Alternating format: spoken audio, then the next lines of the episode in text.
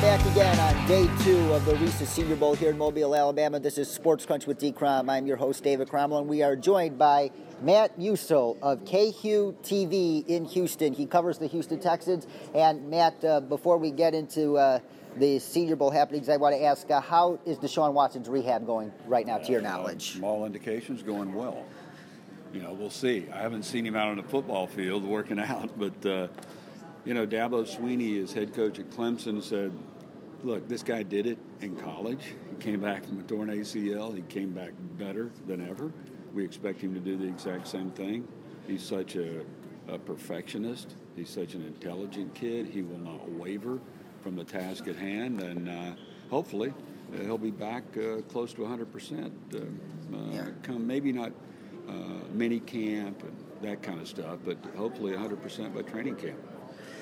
Yes, indeed. And another Texan coming off injury is obviously J.J. Watt. For the second straight year, he suffered a season ending injury, and uh, everybody is saying that he will never be the same uh, player again. How do you think J.J. Watt's role with the Texans will uh, suffice going forward? Well, we'll see.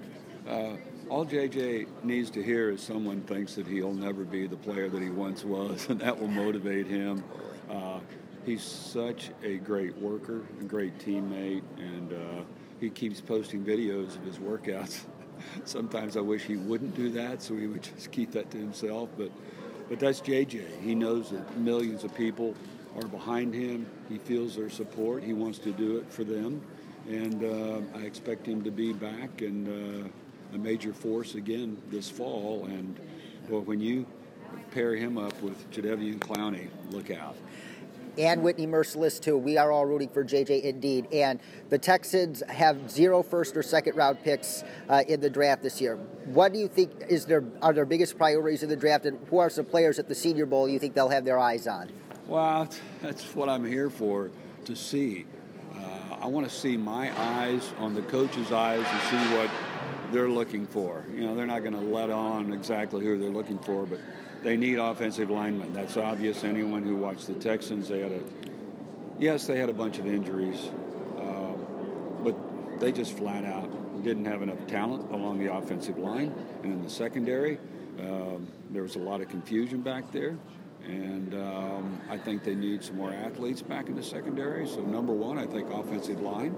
Um, but the head of that is offensive tackle, and um, then in the secondary, you need to get a, a, really good safety, and I would get another corner, maybe corner first and then safety, but those are the two priority spots. Matt Musil of KHOU TV in Houston, thank you very much for joining us. You bet, David. Good luck, buddy. Thanks, appreciate it.